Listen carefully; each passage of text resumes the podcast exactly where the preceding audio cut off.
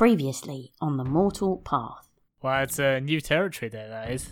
Well, exactly. And we need somebody like yourself, a true trailblazer, innovator, to navigate that with us. In time, like I said, there is plenty of time. Uh, Taro, that was really fucking weird. Yeah. Ooh, Nat said a word. Yeah, Nat's back, suddenly blinking, awake again. Oh, thank God. Are you all right? Did he hurt you? Uh, I'm okay. I could. Taro, I, I can sense there's great power in what you do. Power to destroy the essence of who I am. Oh, bugger. well, I'll try to avoid that. That sounds not ideal. I thought that the deal was that you would uh, forget about th- my sister and and all of that, and that you would also uh, give me a, a small sum of the reward money when you turned in the the the criminal. We do have a outstanding contract about the necklace.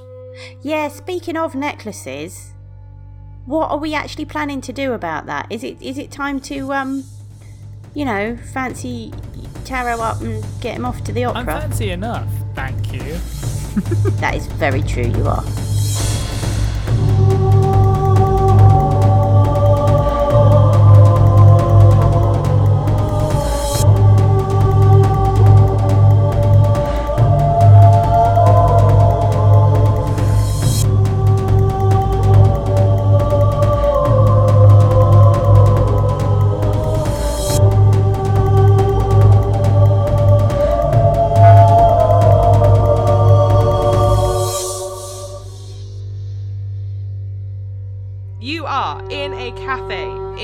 The circle in Hopewell. You have just had some very delicious foods and drinks of your choosing, and as you have been sitting there enjoying the nice sunshine, the open air, the uh, beautiful architecture of the upper circle, you have heard the tack, tack, tack, tack, tack of heels getting closer, and a voice going, Nerium Oleander.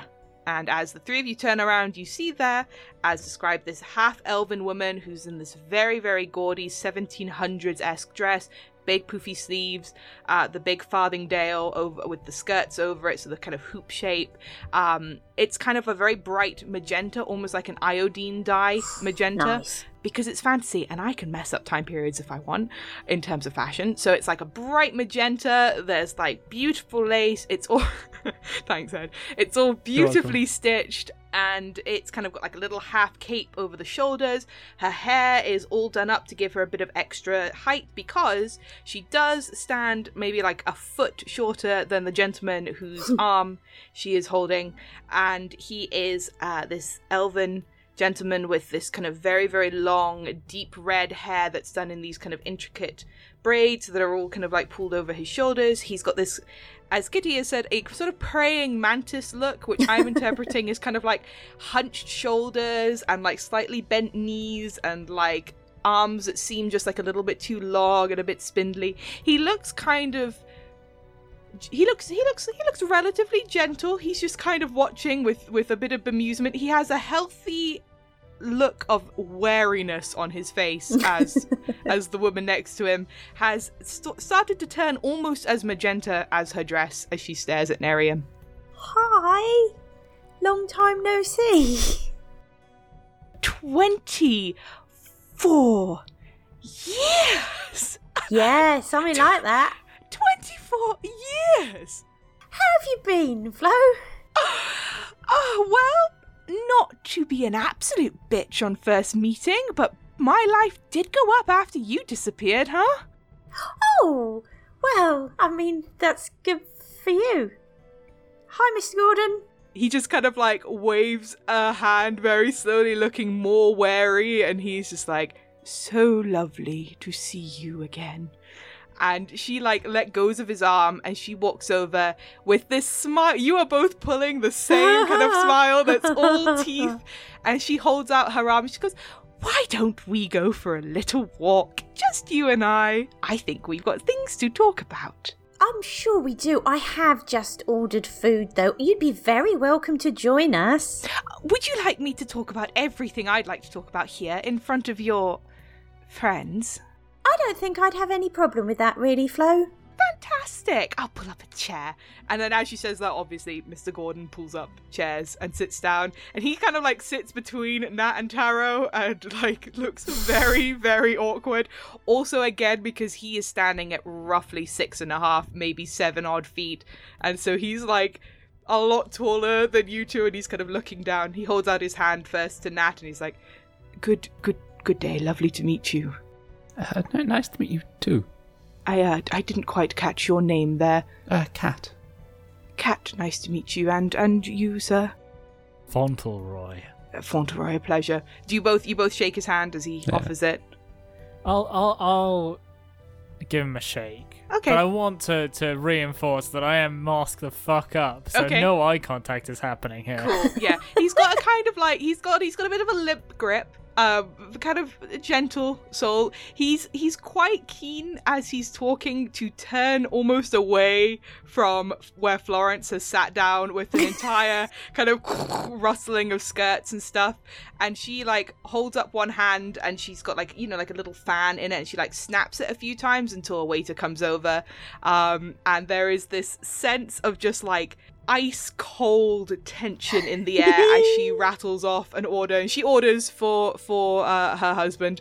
And as soon as the waiter goes away she turns to Neri and she goes so Yeah. run off with a customer? Or just decided to leave those who'd helped you out? Or you know a job gone wrong? Were you in prison? Or Well, it was um I will say it was unforeseen circumstances that were beyond my control, Flo. I would not have left you in the lurch if I could have helped it. I did my best to get back to you as soon as I could, and unfortunately, yeah, it took longer than anticipated. Sounds very well practiced. Lovely, lovely little speech. Told me absolutely fuck all. Mm. Well, you wouldn't believe me if I did tell you the truth, so it's probably best that we just skip it. You know, I probably wouldn't because I really did think that I knew you. I actually really did think that I knew you after all this. All this time, everything I had done for you specifically. I know, and I'm sorry. It's not even that I'm upset that you left me halfway through that trousseau, which was a I know. I nearly lost my business because I had I'm to so hire. sorry. I had to hire Erskine. I had to hire. Oh, what? whole- Erskine finished it. Yes. I had to hire a whole host of other people on exuberant rates. honestly, uh, like I say, it, yeah, it was beyond my control. It wasn't anything I could have helped, and I am sorry, and I am very sorry that Erskine got to. Mm. Um, I'm glad that you um were able to succeed past it, and I am very sorry. And you look well, and you and Mr. Gordon seem to be doing super great together, and that's lovely. Hey, you don't want to buy some fabric, do you? She literally reaches out and she like smacks you over the head with the fan in a very Florence way. Can I can I nimbly roguelike dodge? Okay, yeah, she's gonna make an attack roll. You make me a dexterity saving throw. I didn't know this was a combat episode. Yeah, roll for initiative, everyone. Florence has got her fan out. I did just roll a natural 20. Oh, okay, I got a ten. I Yeah. don't know what I'm adding to it, so okay, no. Ow! She gives you a good a good flap on the head, which she has done before. Fuck. That is not a unusual thing for her to to have done. And she looks over to you and you can see that there is this still this kind of fury, but it's mainly now confusion and it's a bit of hurt and she's just like did you just not want to be here anymore or No, no. I was removed from here. I was taken away from here. I was kidnapped, if you want. Do we have the telephone? Can yes we WhatsApp? yes you can whatsapp Psst, Nerium, What? do you want me to pretend that I know who kidnapped you? I can come up with a story. No. You sure? Yes. I've got a good one. no. Save it for another occasion. Okay. I owe Florrie. I just I don't want to deceive her any more than I have to. All right. That's fine. she looks like again. She, of course, she hasn't heard any of this, and she says, "Not a letter, not a messenger, not a." And I'm not going to go on. I mean, I am. I, I think Oh, I I'm know, owed Flo. that. But I know.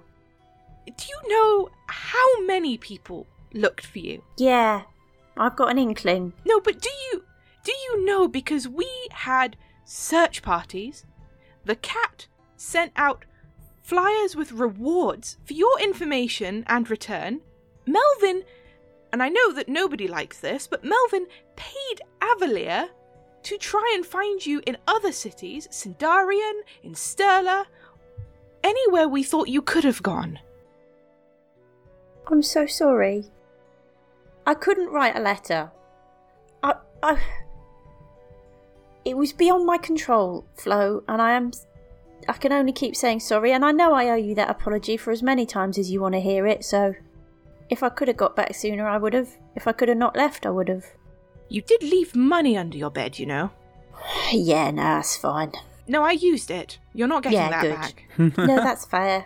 What material do you have? Well, just yeah, I think that might sort of possibly smooth things over a bit. I, I well, managed. don't get too excited. I'm A still bit, very cross. Yes, totally your prerogative. Totally fine. Um, well, we I may have uh, on my way back here, uh, been able to lay my hands on um a supply of extremely high quality fabrics. Um, I don't think I have any with me at the moment, do I? No, unless you unless you made like a sampler book. Which I didn't say I have, so I will say I, yeah. Did we take any from Erskine's shop when we visited? oh, what a lovely way to put that, Gary. Visited. We dropped in for a quick chat, and no one was there. I mean, it, I think we were busy rearranging mannequins. I don't think I have any with me. Okay. Yeah, no, I don't think you took any. I'm I'm going to say, well, yeah, and I I mean, you know, if there was a time that was convenient for me to to come and visit you and uh, and show it to you, then I would be delighted to be able to let you um take first dibs on it. I'll think about it. There's a very, very important wedding coming up, and I am bidding for the dress itself. Is there? hmm Am I allowed to know who? NDA, darling. Can't speak about it quite yet until it's all been sorted out. Perfect, uh, totally understandable. Yeah, absolutely. Here, Ralphus did well, didn't he? Oh my god, I somehow he still has money, a house, and a wife. Despite almost everyone in Hopewell trying to take one of the three from him, still he hangs on. A miracle unto himself, that man. He's a sweetheart. I'm so pleased for him. well, he's got people looking out for him as well, and good for it. Otherwise, well, he'd be struggling to keep a room at the cat. He would, wouldn't he? Yes. Uh, speaking of the cat, Yeah? I don't imagine you see much of him now that you've come up in the world. no, and not since Pelleth and Melvin. Yes. Now, what do you know about all that? Which one?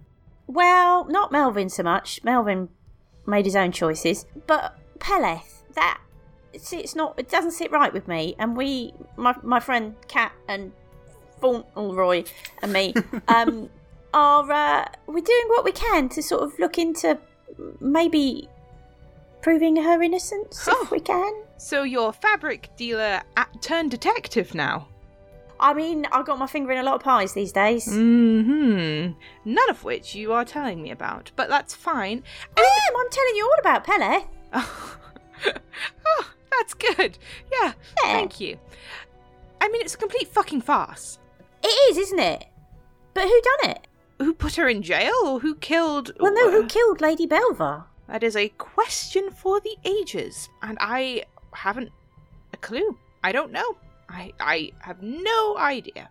All I know is that I did know Pelleth, and uh, she cried when she realized what her fish in the morning was from. When she realized that the fish on the plate was the same fish in the sea.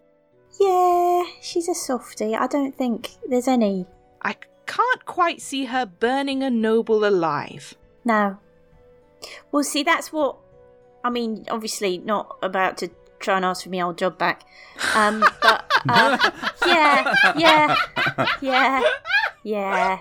You could try, shoot your shot. Oh, No, Nerium. I don't think I don't even think this worth trying.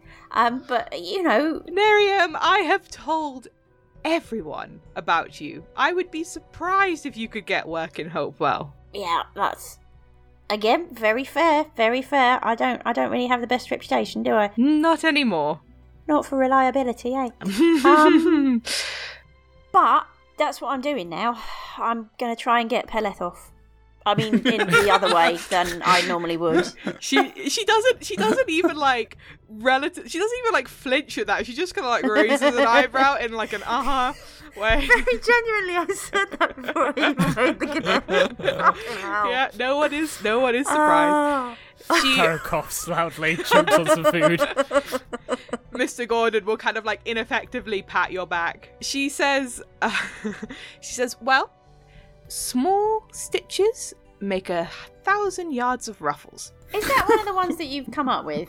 Is that one of your new coinages? I like It's it. It's great. It's great. I love it. No, I love it too. Yeah, brilliant. It'll catch on, I'm sure. She gives you a look. But it's a, but it's the same look that she would give you when you were working together. One of just kind of like, mm-hmm, mm-hmm, mm-hmm. Oh, good. I'm glad. I Yeah. wouldn't like to have Flo too upset with me. Uh, no. She she says the only person who seemed quite so invested in Pelleth being locked up was Avalier, which I never understood because, as far as I was aware, from what little I knew and what little I honestly cared about at that point after everything, they seem to be getting along better than ever. Mm, it's because he's a cunt. Well, yes. And she's gullible. So, in Well, all yeah. honesty, if he's being nicer to her, I should imagine he was trying to set her up for something. Why on earth he would have anything to do with any of this, I don't care enough to ask. I have met his sister. Yeah. She's still around then. Uh, here and there, like I said, I am very, very much out of that particular scene for my own emotional, mental, and physical well being. And financial, I should imagine. That certainly helps, although we don't go around boasting about that sort of thing. It's a lovely dress. Isn't it? Do you know what? I had it commissioned. I didn't sew a single stitch. Who do you trust to make your dresses? A new apprentice. She's very good, you know. And she gives you a look which is just like, Um, this is the first thing. Well, yeah. okay, yeah. like I said, I have no idea what that whole thing was. I can only imagine there was some sort of money changing hands, fallout, something. Pelleth took the fall for whatever reason. I mean, I put in my two cents. I offered a testimony as a character witness on her behalf. It wasn't taken up. oh, There's nothing else I could do. well, I'm glad you you made that offer. That's important. Well, would you be interested then in make in letting me know sometime when you'd be available, and I'll come and show you these fabrics and have another chat, maybe. I'll have a think about it. Are you back in the stables? Uh, not actually the stables, no, no, but at the cat, yeah. Ah. How's how's Jara doing? Are they holding on all right? They are. They they've got a fantastic new chef. I've got to tell you. um, yeah. if you if you are ever in the mood for you know uh, a bit of a bit of uh, uh, old times slumming it, then uh, the crepes are to die for. And I, hopefully that'll help turn things around a bit because they've obviously not had it terribly easy since Melvin took all the money and run. Melvin did more than take just the money. Melvin took the money out of it several times over. Oh God. I honestly didn't think you were worth it after a certain I'm amount not. of time. No, I quite agree. But uh, he had other ideas. And when communication from him stopped as well, I assumed he'd either found you and you two had gone to live your happy little hermit lives somewhere else mm, without Nope. telling anybody, or he had, I don't know, befallen some awful fate. And at that point, I'd lost two people very dear to me, and I couldn't quite cope with trying to look into it further. No, that's fair enough.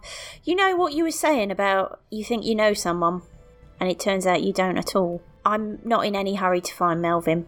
She kind of like gives you a little look at that, like an eyebrow raise look, and she says, I don't think that that was a deviation from Melvin's character, like your disappearance was, but rather an inevitable descent. It's been lovely catching up. Quite so. really nice to talk to you. when will that food arrive that you so Yeah. kindly invited me to come and sit with you for? Yeah. Yeah. well, there you well, go, love. know. There's your food. Excellent. Oh my god, it's Barnabas! Hello. Would you like some wine? I understand it's very tasty.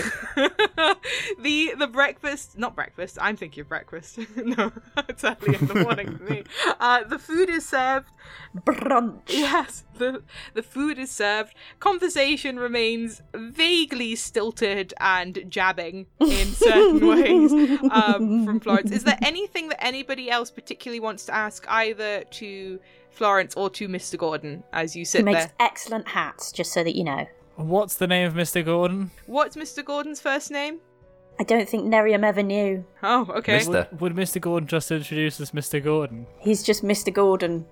He he was the milliner. Yeah, he forgot to. He didn't give you his first name. He, I think, he just kind of forgot that he had to introduce himself as well. just assumed you'd Alright. know who he was.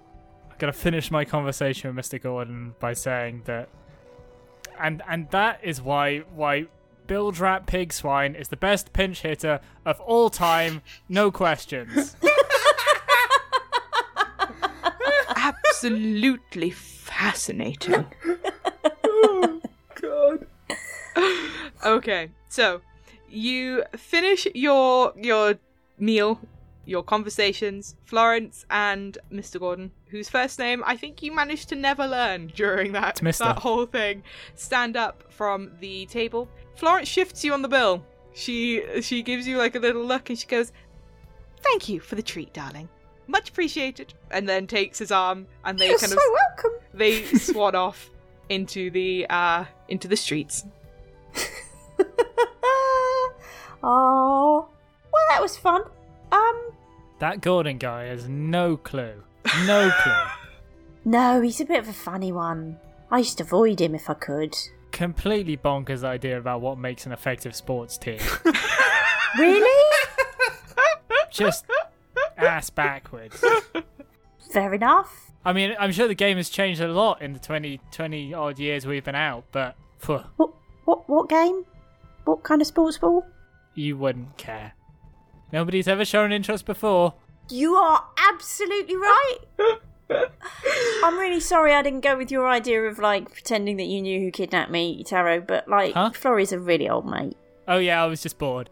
Uh, yeah, I- totally understandable. Since we're here, can we have a bit of a brainstorm about what we think is going on with uh, Lady Mysterious Belva, the not dead? It's rather. We'll get some more rounds of coffee. Yeah, Hmm. coffee, please. Yeah, coffee. Coffee arrives. Oh, thank coffee. Hello, here you go. Here, coffee. That, that. Oh, Cup of Joe, cup of Joe.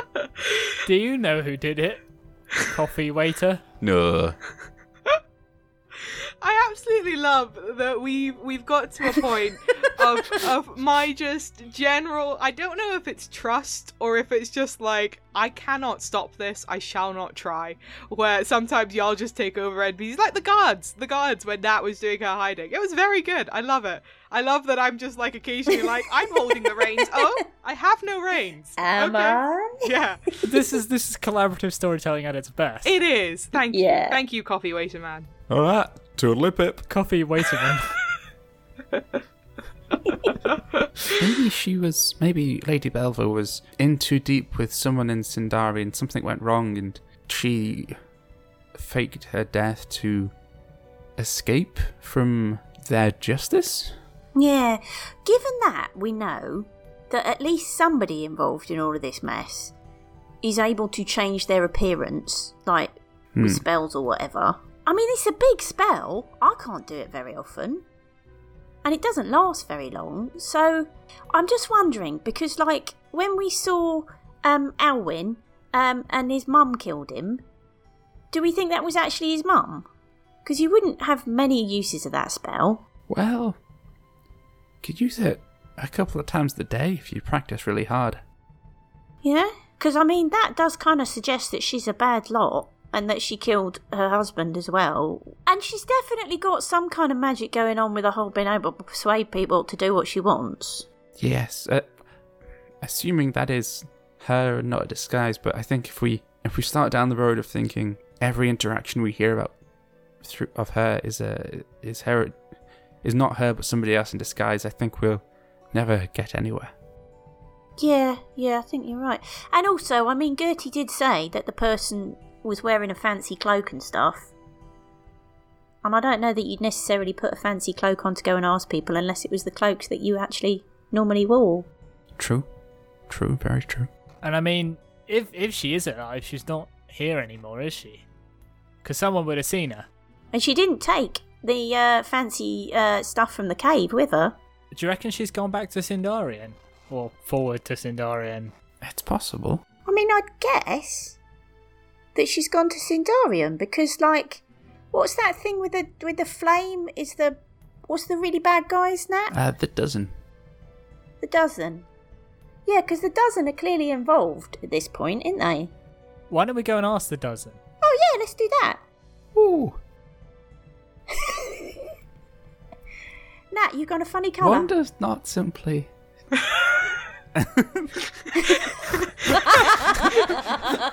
wow, it's it's Sean Bean. No,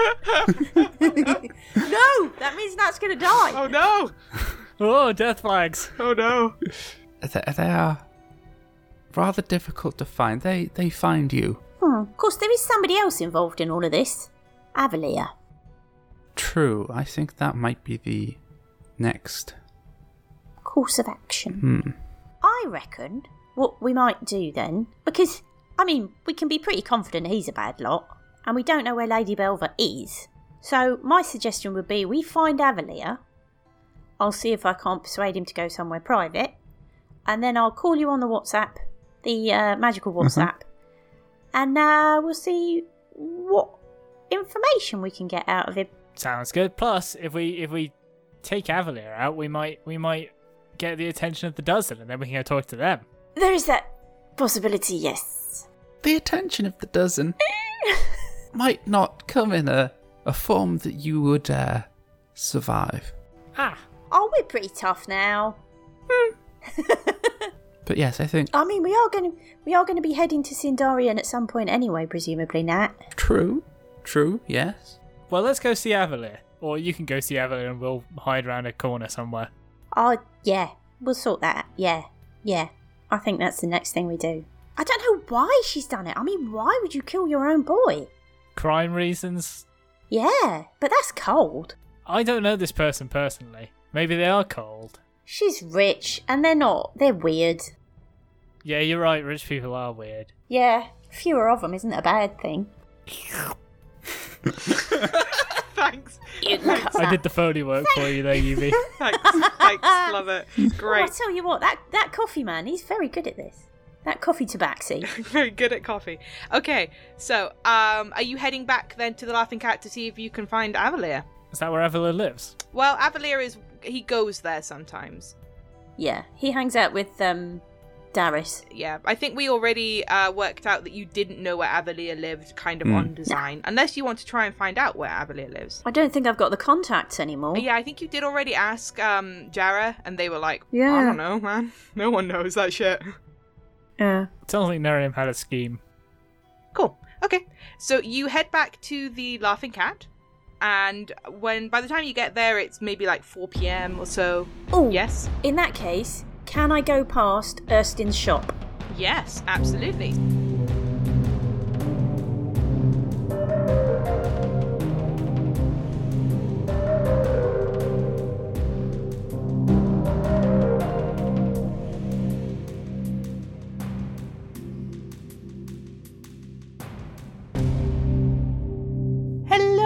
It's me, Yubi, your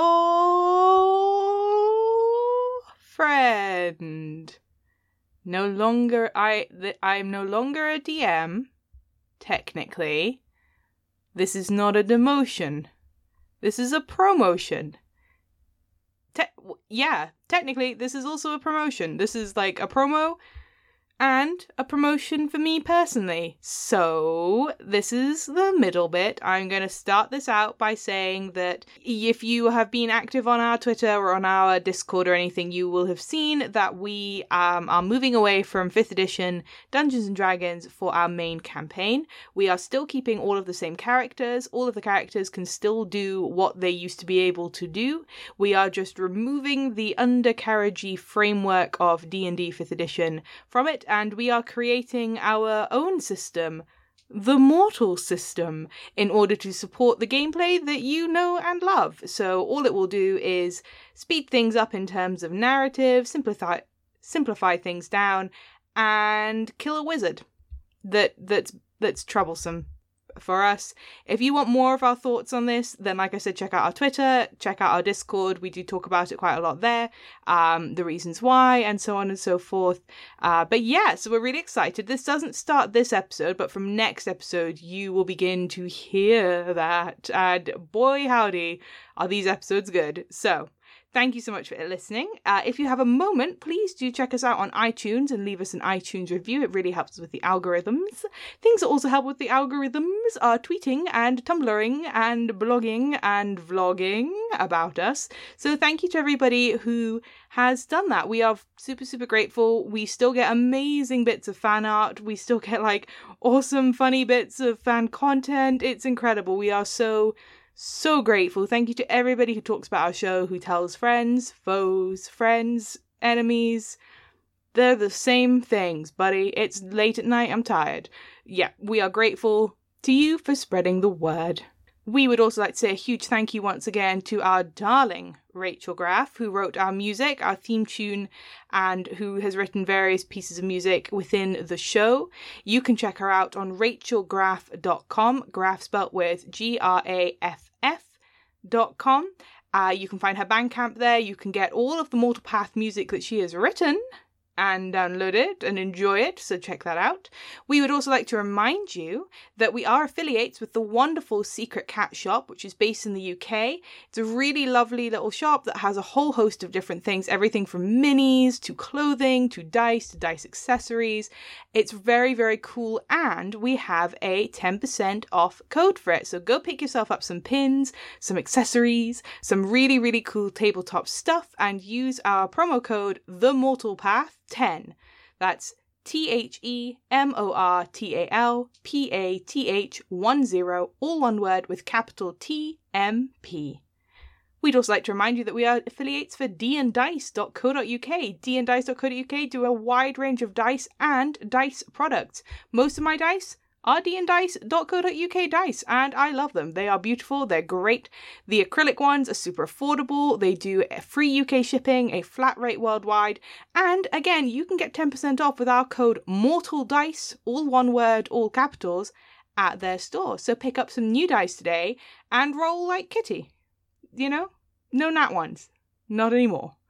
Uh, you can also uh, join our Patreon. We are actually putting up uh, pretty soon two episodes that are going to be available on our Patreon only. These episodes are of the four of us playing a game that I wrote called What Is Here, and they're going to be up on our Patreon for a bit before they release onto the main podcast feed. So if you want to support the show, you can from as little as $2 a month. Everything goes towards hosting costs. Um, you know, we have our website, we have Podbean itself that we host on.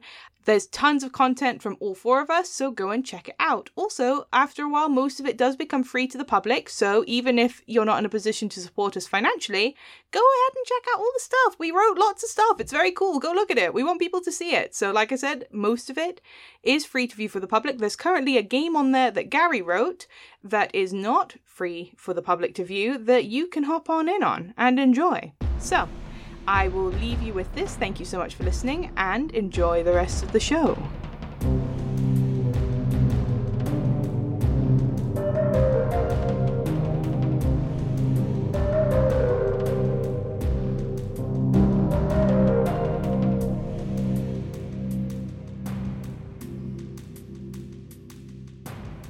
As the th- the three of you are all going to take this route back, or is it just going to be Nerium? I'd like to go to Erskine's. I just want to have a quick chat with her. It's up to you if you want to come with me. I will not. Possibly for the best. If we've got a little bit of free time, I have an idea of what I'd like to do on my own Okay, yeah. with no one watching. All right, cool. Okay. Uh, so Kitty's going to go. Ra- uh, Nerium is going to go around Erskine's, um, and Nat is going to. I'll give Nat a minute to have a think of what Nat's going to do. So tell you what, I'll just go. We'll do Kitty first, and then I'll come back to Ed Taro, and then I'll come to you, Nat. okay, okay. Um, so you, Kitty, Nerium, you leave the upper circle. I know. Oh, look at my words, right?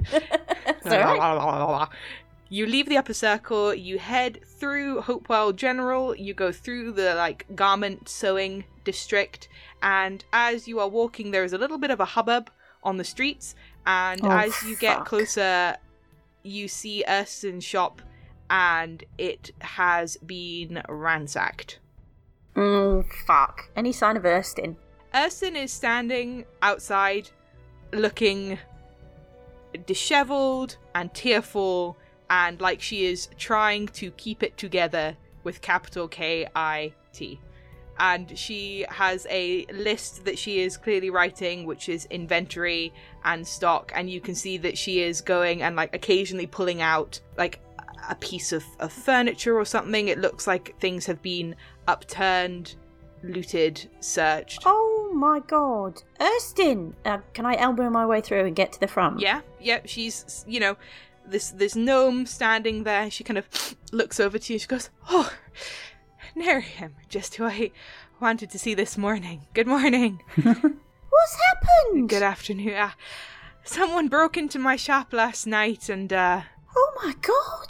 took everything. They say the lock wasn't even burst open. Somebody must have picked it, or perhaps I left it unlocked. Is what the guard have said before they fucked off. The guard. You wouldn't have done that. Left my shop unlocked? Absolutely fucking No. not. I've only owned it my entire life. Yeah, and round here as well. Quite so. Oh, Erskine, I'm so sorry. I was coming to see if you was interested. Listen, I was coming to see if you was interested in buying any more lace. But I'm going to guess that's not the case. I, I, I'm. Unless you're about to give me the discount of my fucking lifetime, I. What, again? ah, well, if it makes you feel any better, they took that too. Oh, no, that doesn't make me feel any better. What is it with the guards at the moment? My god, I had a run in with them. I nearly died. What the hell did you ask them to do for you if they nearly killed you? Nothing. They walked in, they said they'd had a tip off, and they nearly killed me and my friends. Ooh, make an insight check with disadvantage, as is your want.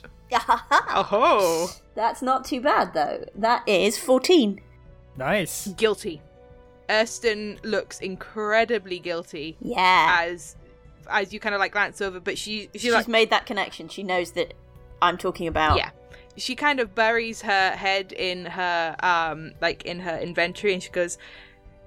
I mean, I mean, you lived here a fair amount of time before you disappeared. The guards have always been bastards. That's never changed. Ah, They have. They have. We've got to stick together, Erskine, people like us. I suppose we do. Absolutely. I mean, Listen, anything I can do to help you get back on your feet, you just ask. I mean, are you offering stock or money or uh, sweeping? I can offer stock. You don't have to. I'm just being glib about it. It's my own feckin' fault. Shouldn't have left the door unlocked. I don't think you did. Well, if I see any of my fine pieces of lace turn up anywhere I'll else, keep an eye out. I will. I'll keep an eye out. well, I'd be grateful for that. Though I don't think anybody would have the balls to sell it right out in front of my nose. But you never know. You've not done anything to sort of upset the guard, have you? There's nothing going on with, like, you or family or anything that might have caused them to have some grudge against you? She kind of like gives you a look and then she like half glances over her shoulder to where there's still like a bit of a crowd who've like formed to kind of goggle and she's like why don't you come in for a moment yeah, yeah, of course.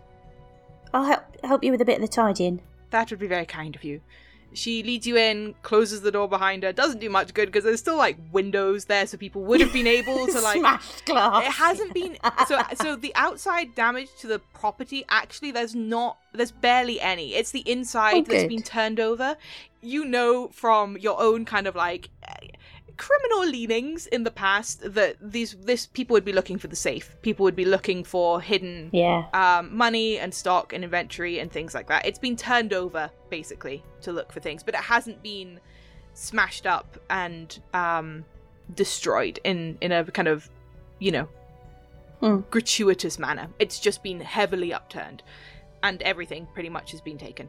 And she writes a chair and sits down. It's out of the way of the windows, and she goes. For somebody that hasn't been back in town for very long, you seem to be asking a whole lot of questions and turning up with a whole lot of odd things here. Oh, well, I'm sorry if I'm asking too many questions. I don't mean to pry. I am turning up with a few odd things, but then I've been travelling. Did somebody tell you about. Have you been asking Florence? Have you been speaking to. I just. I did see Florence actually this morning. And you're still alive? um, well, I've got a knack for it. Clearly so. Well, I am glad to hear that. Yeah, me too. And I'm glad you're all right for all of this. Ask me again in a few months when I can't pay my rent. I have a sister, Felicity. She looks to you to see if you've, like, heard of her or anything. Nah? how do I put this? She owned a uh she owned a business where you could go and play cards and you could you know gamble on small amount of money, uh, uh, drink, have a bit of fun, nice time. Probably not in your time. She only set it up ten years ago, and um, she had a little bit of trouble because some customers who went there were not interested in gambling simply the odd bit of coin and a drink, and it turned out that they were gambling things that they probably shouldn't have been, and money beyond what really should have been passing hands in such a way. And before she knew it, my sweet sister was running a laundering business and Oh, was being both uh, kept in business by guards and nobles and eh, well people who would like to shift large amounts of money in and out of a city like ours with and she kind of waves her hand towards the vague direction of the upper circle people who have money to throw around oh shit. and uh, she's decided that she didn't really want to do that anymore. It didn't sit right with her, especially when she found out w- where some of the money was going, what was happening. She it wasn't right. And I'd said that from the beginning that she should have nipped it in the bud before it even took off, but Hard to do when there's money in front of you. very hard to do indeed.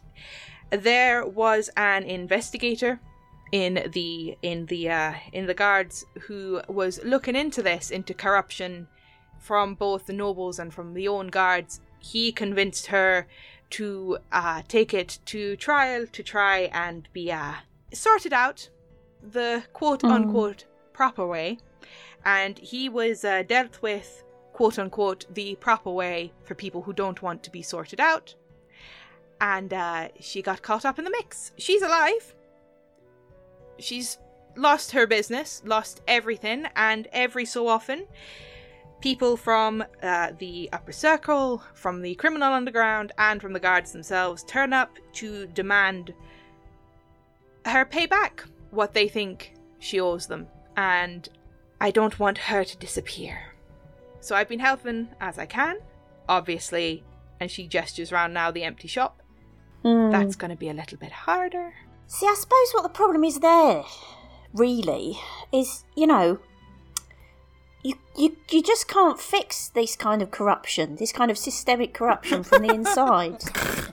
You've got to you've got to dismantle the whole edifice. Abolish the whole fucking lot. Burn it to the ground. Yeah, yeah. Alas, I am but one very poor gnome But now. one gnome. so your sister Felicity sounds like she is someone who certainly has uh, business-related skills. No, she's got the opposite of that. Well, she was able to run it successfully enough that it grew. No, she just She doesn't have good instincts, but she can she can do the numbers. No, she was just an idiot. And then she just followed what people said to her to do. And they said, Don't worry, do this, nothing will happen to you. I'm a guard, I'm a noble, I'll keep you out of it. Oh, Don't God, all She's right a then. complete I love her. I love I love She's a fool. I love my sister to bits. But she takes one look at a pile of gold and that's all she thinks about. Right. So really, the best thing to do would be to just get her out of this city.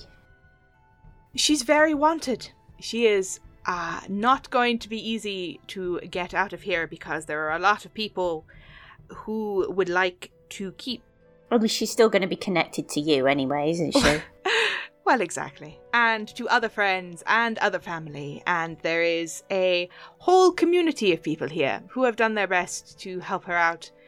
And uh, should she disappear, I believe that I will be getting more knocks on my own doors. hmm.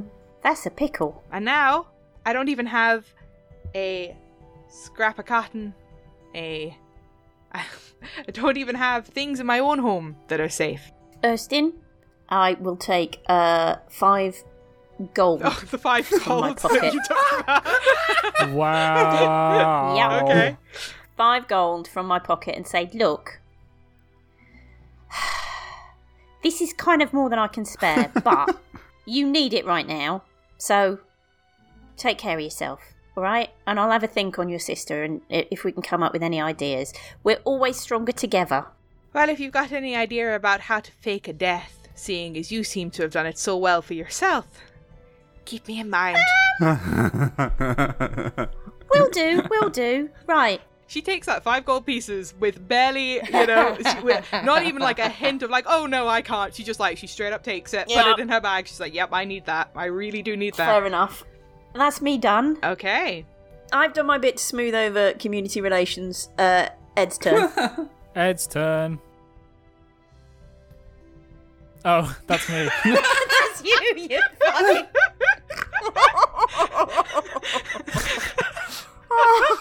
It's It was the blank expression that went with it. It was so good. It was just Ed's like, you could see the little dot, dot, dot. Ed is typing. the little, the little, sl- the little loading sign, you know. Booting Okay. ed.exe.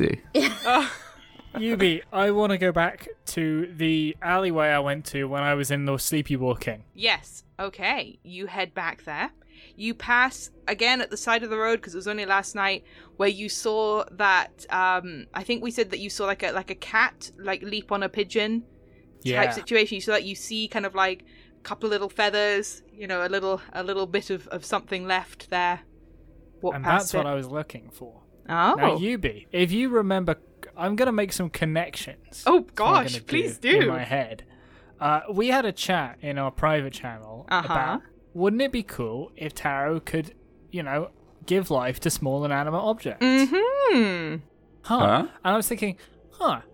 But there are other small inanimate objects in there, in our in our thing that that have life in some way. We have multiple weapons that are connected to souls. Yep, and you also had in the in the Fallen City those little like teacups, crockery things that seem to be imbued with this. s- that healed themselves. Uh, no, so if you remember in the Arco crypt, oh no! there yes. were like the little that had like limbs and would like crawl around and things. So there, you yeah, you ha- Yes. we have a history of inanimate objects that seem to have some sort of life in them. So I'm gonna take a seat on the ground next to the pigeon thing, and I'm gonna do a bit of soul shit and see if I can, you know, get a grip on some strings attached to some pigeon soul. Okay, so you, are you trying to to pull like some life back into the pigeon, or are you trying to just take some of that soul from it? I'm gonna try and connect that soul thing to an inanimate object. Okay, what inanimate object nearby? Um, is there any just junk lying around on the street? Yeah, there's like um, there's an there's a small empty bottle, a little glass bottle. Oh my god! Pigeons are confused enough in their own shape. Yeah, why not? Let's. It's let's... going to wake up as a bottle. I am going to attempt to use my awful, uh, horrible soul magic. Yeah. To, I guess, trap the pi- the soul of a pigeon in a glass bottle. Yeah. Because Okay. You know, it's Yeah. time to innovate. Yeah. So you sit there in this this alleyway. It's a pretty normal alleyway, not any more gross than your average alleyway, although it is in the lower lanes, so you do pick like I think you pick like a little closed doorstep to sit on rather than just straight in the street because the street's are a little bit gross. You are in your nice clothing, but there is like, you know, little doorway ledge thing with the door that's boarded closed behind you.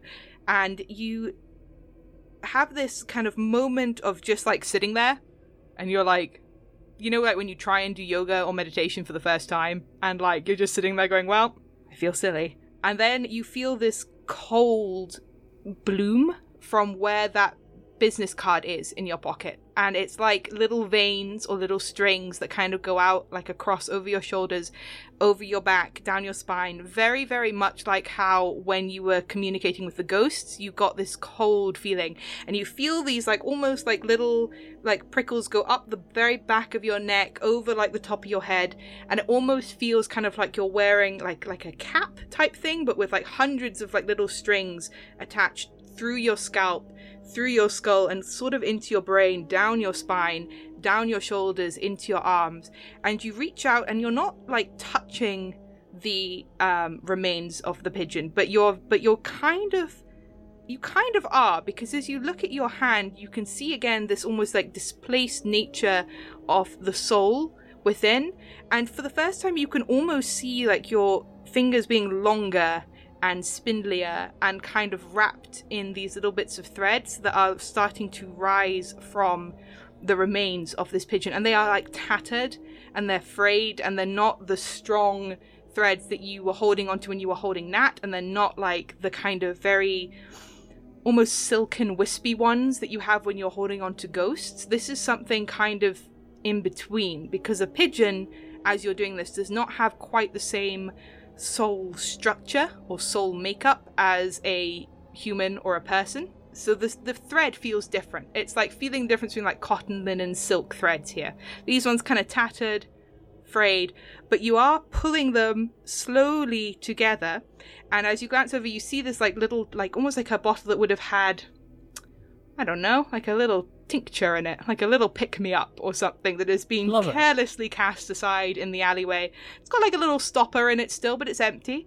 And as you reach out and pick it up, you almost have to kind of rearrange your hand so that your physical hand is picking it up, not your kind of overlaid soul hand. and as you pick it up and you're holding both this and the fraying parts of, of thread connecting your fingers to the pigeon in the other, you start to kind of almost make this weaving, spinning motion like you would on a loom, like where you throw the shuttle back and forth to kind of like weave a piece of fabric.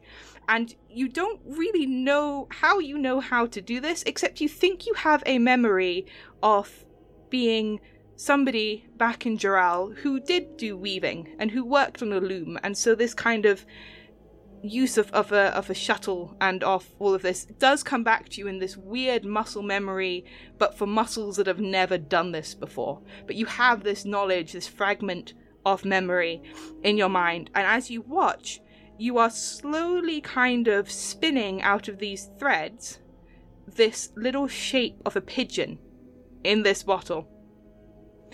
And it's very small and it looks very delicate. And because you are still kind of getting used to this, there's occasional bits where like a thread frays and snaps and you have to like tie it off almost with another one. It's your first attempt. Um, but after some time has passed, and you're not entirely sure how long it's been because it feels like seconds, but also you're very aware that it might have been much longer. You are sitting there with a small glass bottle that looks on one hand completely empty, and on the other hand, you can see woven out of like little kind of grey strings this very small, like, pigeon that is flying around. And as you're holding this little glass bottle, it's almost got these little kind of like wings that come out of the sides of it, and it's kind of making this little hoo hoo sound from inside it, very gently. Wow, this is awful. I love what- this. Yeah. What the fuck? This is really, really bad. What do I do with this? As you're holding it, it starts to levitate and it like flies a little bit. It like hovers in the air above your hand. Yeah, it can go. Go for it. See you, buddy. It doesn't seem like it quite has the strength to like fly away, but it is kind of like oh, flying Oh, around you. It can do what it wants. It's a pigeon. You grafted a pigeon soul onto a bottle. the fuck? It's like some Mars attacks Yeah, shit. Yeah, I mean, this is pretty. This is pretty out there. Yeah. And Yeah. as you're looking at it, it's casting a shadow, and the shadow that this glass bottle casts is 100% a pigeon. I think this might not be a moral good, but you know, we've Might? we've committed Might? to it. Yeah, think. You know, it's nice to have something you can do. It's nice to have a vocation. It's nice to have a hobby. It's nice to have a hobby. I guess I'll go home now. Has no one I am phoned so yet? glad Taro did this somewhere that nobody else could see because fucking hell. Hey, this might come in handy later if you die again. Instead of shoving you some in a bottle. weird magical artifact, Don't please don't put me in a bottle if I die. Ah, you please can't tell do me that. not. Fuck. You don't know what I'm doing. Yeah.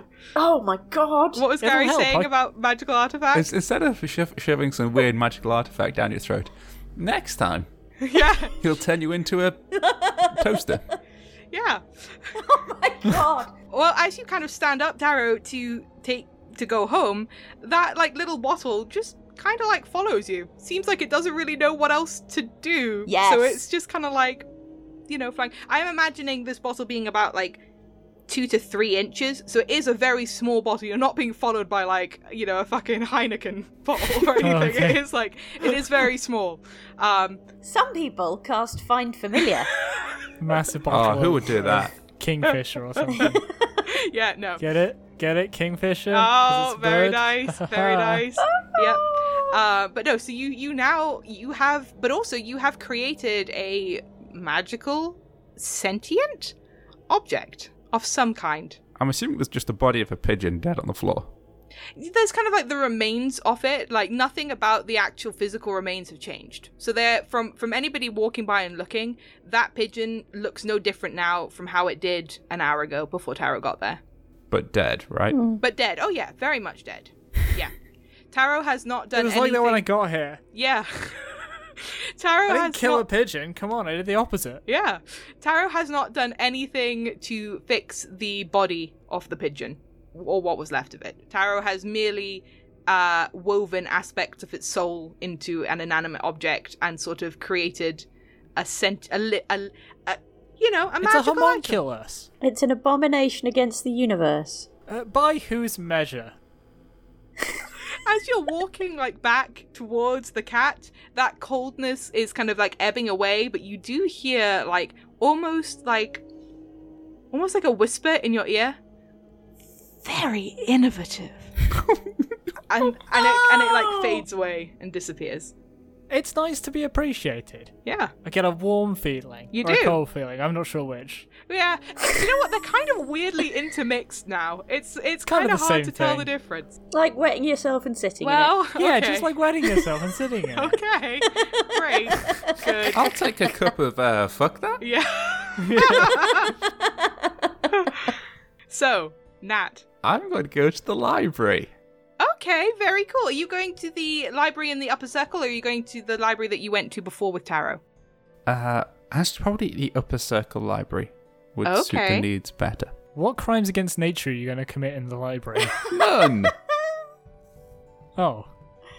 Are you going to horribly manipulate people that you've already uh, done significant damage to? uh, no. No. I- I- I'll take a no on that. Good. Excellent. Okay.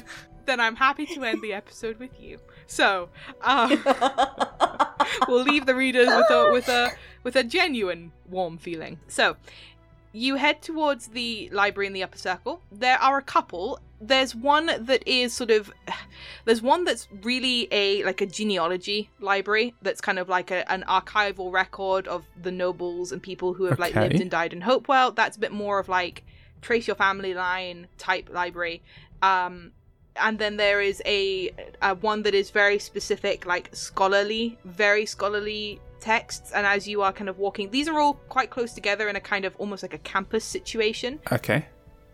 So, what I'm looking for mm-hmm. is like blueprints, like city blueprints. oh Okay, yep. So you want to head to like the archival library, then the first one, Okay. which would be kind of like genealogy, layout of Hopewell, that kind of like thing. It's a very, very, very beautiful building. It kind of looks, it's it kind of looks like that 1800s like red brick. It's kind of like one of those big merchant buildings that we have in Manchester Oh, yeah. that you you know oh, like the Sackville Street building. yeah exactly exactly that kind of thing so it's like really big that kind of very heavy solid looking brick um it's not red brick in hopewell it is kind of like a like a sandstone that is kept very you know very white and very kind of um sh- shining it doesn't have the kind of acid rain erosion that our limestone buildings do have now here so it, it looks very pristine but it's but it's quite a heavy dense building it looks serious it's kind of got like a serious look to it but big open doors, lovely wide walkway to get into it. You are not stopped because you have your little piece of paper with Mhm. you. Yep. And you do not look suspicious or like you shouldn't be there. So you are not stopped as you walk through the the the, the two double doors and there is a large sort of um interior room with a couple of desks in the circle where there are people kind of waiting clearly to guide you to where you need to be. A couple of signs around. Okay. Uh, I will try.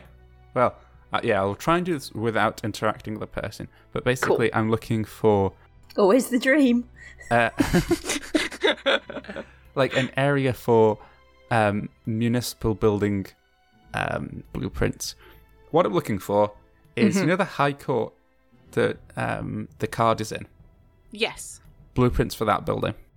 Right. Okay. So you follow the signage, very well signed, very well laid out. You go up to the second floor, and there is a room with really large tables that are for kind of laying out blueprints. They've got like little things on the corners of the tables that you can fold over to keep the scroll things from rolling back up again. There are a couple of other people in in here. It seems to be just one group of people who, from the looks of them and from the notepads that they have, they are either architects or they work in some form of of street and building design because they are going over the blueprints for something, making notes on their own thing, clearly talking about, well, you know, we should change this and do this. And as you start to look through the the drawing trays, what are they called? You, you know, the, the they've got the big like the map drawers. The map drawers. Thank you. Yes, um, you do find one. I don't know if that's for, the proper name. I well, we'll go with it for the High Courts. It is not a very detailed blueprint, and as you pull that one open and then you look kind of beneath it, the the drawers like towards the bottom all have like little locks. And you get the feeling from looking at that that if you wanted like an actual mm-hmm. actual blueprint, you might need to have a little bit of permission for certain buildings. You are in the place that has like quite big like noble houses, that has the high courts, has some of like the galleries and things like that. So you you have access to kind of basic plans, but you have a feeling for like the actual proper ones, you would maybe need to seek some permission um, to have a key to look at those ones. Okay. Or someone good at picking locks. Now, I would like to remind you, you have 13 cantrips at your disposal I, here. I'm looking through these 13 cantrips. Yeah, I mean, uh, shuffling those cards is going to take a minute. the map drawers are made out of wood. oh, da- damn it. Wait, actually, that might be helpful. What are the locks made out of? Metal.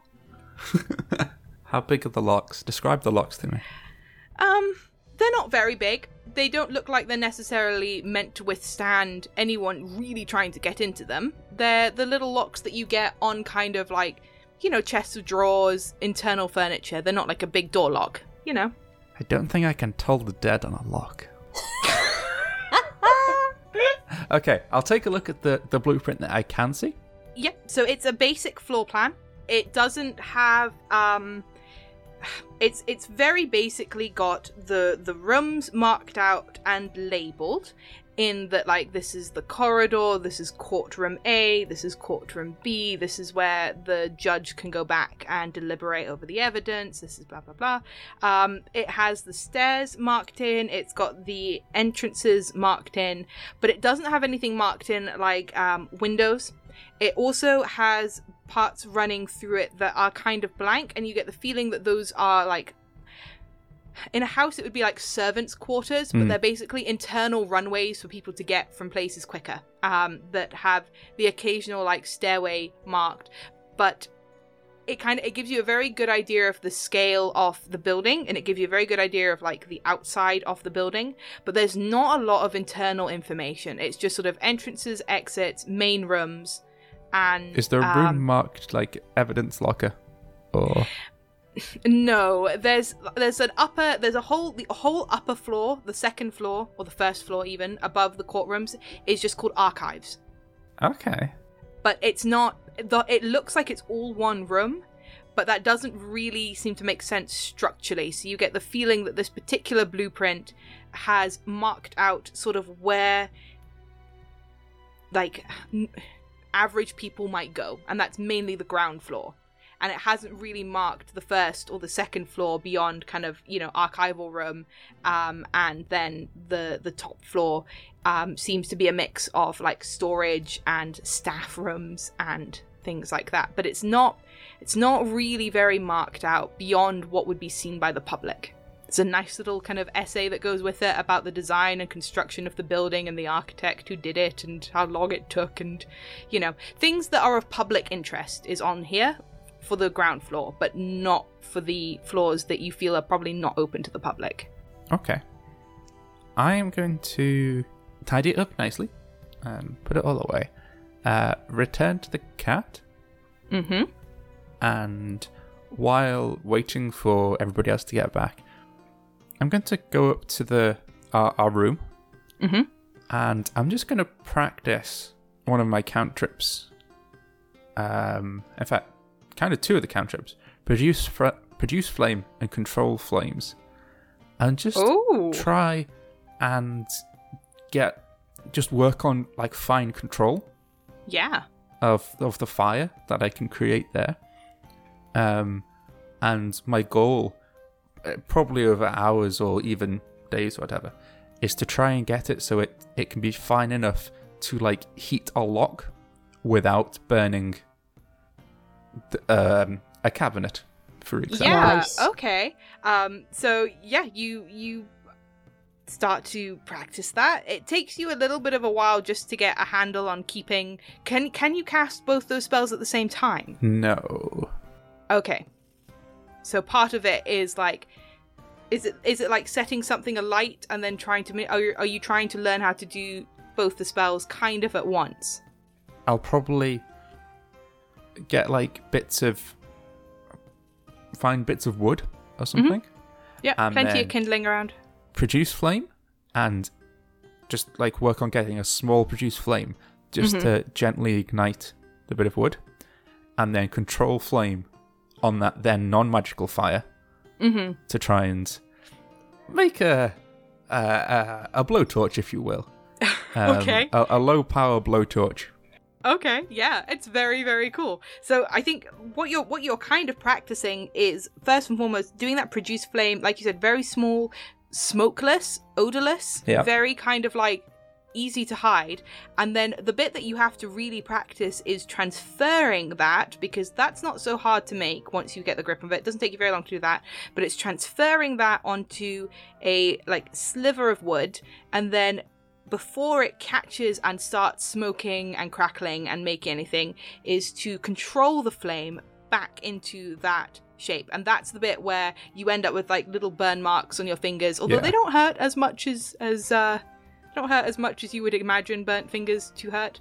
And you are going it's going to be a little while before you can do that totally inconspicuously. Oh yeah. It'll be, it'll be difficult. It's a lot of fine control magic. Yeah. M- Nat's only had access to for like a week Yeah. Oh. Yeah.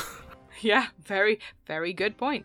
Um, yeah, so you practice that. The other two of you uh, come back at various points. I think you probably get back at roughly the same time, um, roughly about five or so, I would imagine, in in the afternoon, evening, getting towards six. The cat is starting to pick up. Nat is not to be seen, but Findex assures you that she has been back and she's probably just up in the room. And as you are kind of, well, I mean, are you going straight to your room? Are you going to have some dinner in the cat, or Um, I'll go and see what Nat's up to and suggest that she join us for dinner. I'll uh, start and then oh just you Neri What are you doing? um You're not gonna set the room on fire, are you? No, no, no, I don't no. think Jara's going to be particularly happy with that. No, I've been I've been very careful. Uh, look, there's some there's some water that I've got got next to me. I just I really wanted to. It's not arson. it's not arson. Good. That's an important thing to It's- establish. It's, just I wanted to. We we have all these powers that have just been handed to us, and I wanted to learn how to control them better, and maybe have some right. figure out how we can use them in different ways. All right. You, okay. Like you know locks, right? Well, yeah, no, I'm pretty good with locks, actually. And you know, I I don't know if you'll have done it much. You can heat bits of locks, and if you heat them the right way, then the mechanisms kind of break and open, but it doesn't look visible from the outside. Well, there might be some flame marks, but if you're very careful, Well, yeah, but I mean, I can just do that with like a a bit of wire. Oh, but you can't. Oh, wait, God. I mean, I can teach you to pick locks. It's not that difficult. would that that might be good. Yeah. Anyway, um, Taro's back. I thought we might go and get s- something to eat. Ah, sure, yeah. You head down, and Findex will serve you three a lovely dinner, as per usual, in Nom, nom, his nom, nom. Captain Mayhem knockoff Captain Mayhem look. Yeah, cannelloni. nice. Yeah, it's delicious. It's great. yeah, handmade. It's it's wonderful. No, I don't Um, think Findex looks lonely. Oh no, you're Aw. right. Actually, he doesn't. He actually really looks like he's enjoying himself. He's so having a good time.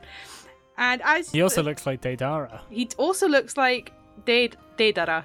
Daedara. Dade, Oh, Daedara. not again. Let's not. Not let's not have again. this fight Let's again. not I let's can't- not relitigate Oh my this. Yeah, let's god, he leave looks like one. Daedalus. It's fine. Yeah, Um, that's it. Um, yeah. It's like we're it's like we're just having dinner with a Naruto cosplayer. If only, if only we could all live that dream. So, as you are eating, the cat gets merrier, louder. It's a, you know, Can I say, Findex, when you've got a mi- I re- appreciate you're busy right now, but um, at some point we we need to have a chat with you um about you know how well you're doing here. God. okay, my anxiety went from Yeah. like a two to a no, ten it really shouldn't. immediately. Shit, I shouldn't have said nothing. I'm Are you sorry. firing Findex? Are you gonna no, fire me? it's not even for me to do. I was just, you know, like I thought you worked here. no, we Jara said I didn't need to have a performance review for another couple You of months. You absolutely don't. months. Shit, forget I spoke, Findex. No, it's fine. It's fine. I was just, you know, with the mask and the having to pretend to be someone else all the time. Oh God. It's not that bad, Findex. You can get another job. No! God, Taro, Jesus. I don't know who Jesus is. Um. doesn't matter, Findex. Forget I spoke. Anyway, you've not seen Avalier about, have you? Uh, Findex just kind of looked bemused and confused, and a moment later, somebody on from another table was like, "Can I? Can, hey!" Can, and Findex like rushes over and still looking lost. The food's confused. very good, Findex. Sorry. We do need to have a chat with him about the fucking mask at some point, though. Oh, is that what that was about? We've got to get him involved in that whole discussion of what happens with it. Didn't I raise this yesterday? Yeah, you did. And we did that what we needed to do was talk to Findex about Well, it. open with the Ah, point. yes. Don't try and fire him. And you're sure the gradual transformation? I, I, I think I think Dragonborn disease is going to be a tough sell. okay. I think the magic thing was better. The whole magic act? But like, Or is that a thing I thought and didn't tell? it might have been a thing you thought and didn't tell. But we need to involve Findex in the conversation. Is my point. Yes. Probably don't phrase it the same way as you I just did, though. know. He's hard to talk to. You literally can't say good morning without him panicking. He's not that hard to talk to. Well, you're better at it than me. That's settled then. Taro takes the lead. Oh, good. As you say that, you, in fact, actually, Neria, make me a uh, perception check. In fact, all three of you can make me a perception check. Actually, Uh, oh, I roll the dice in this game? for once. what? Oh, 17. Seven. That's a four. Nat and Taro, you're eating. You're thinking about the having to talk to Findex about the mask whole situation. Nerium, you are kind of like you're guilty about that accidental thinking Findex think he's about to get fired. So you're not like quite on quite on the ball. And a hand like touches the Uh-oh. like nape of your neck, like shoulder, in a way that is deeply, deeply unpleasant. And you know the second you know the second that this hand touches you that it is Avalier, also because he leans down and goes, Well, well, well. Fancy seeing you here again. Guess you're living upstairs for real now. Don't fancy giving me another tour, do you?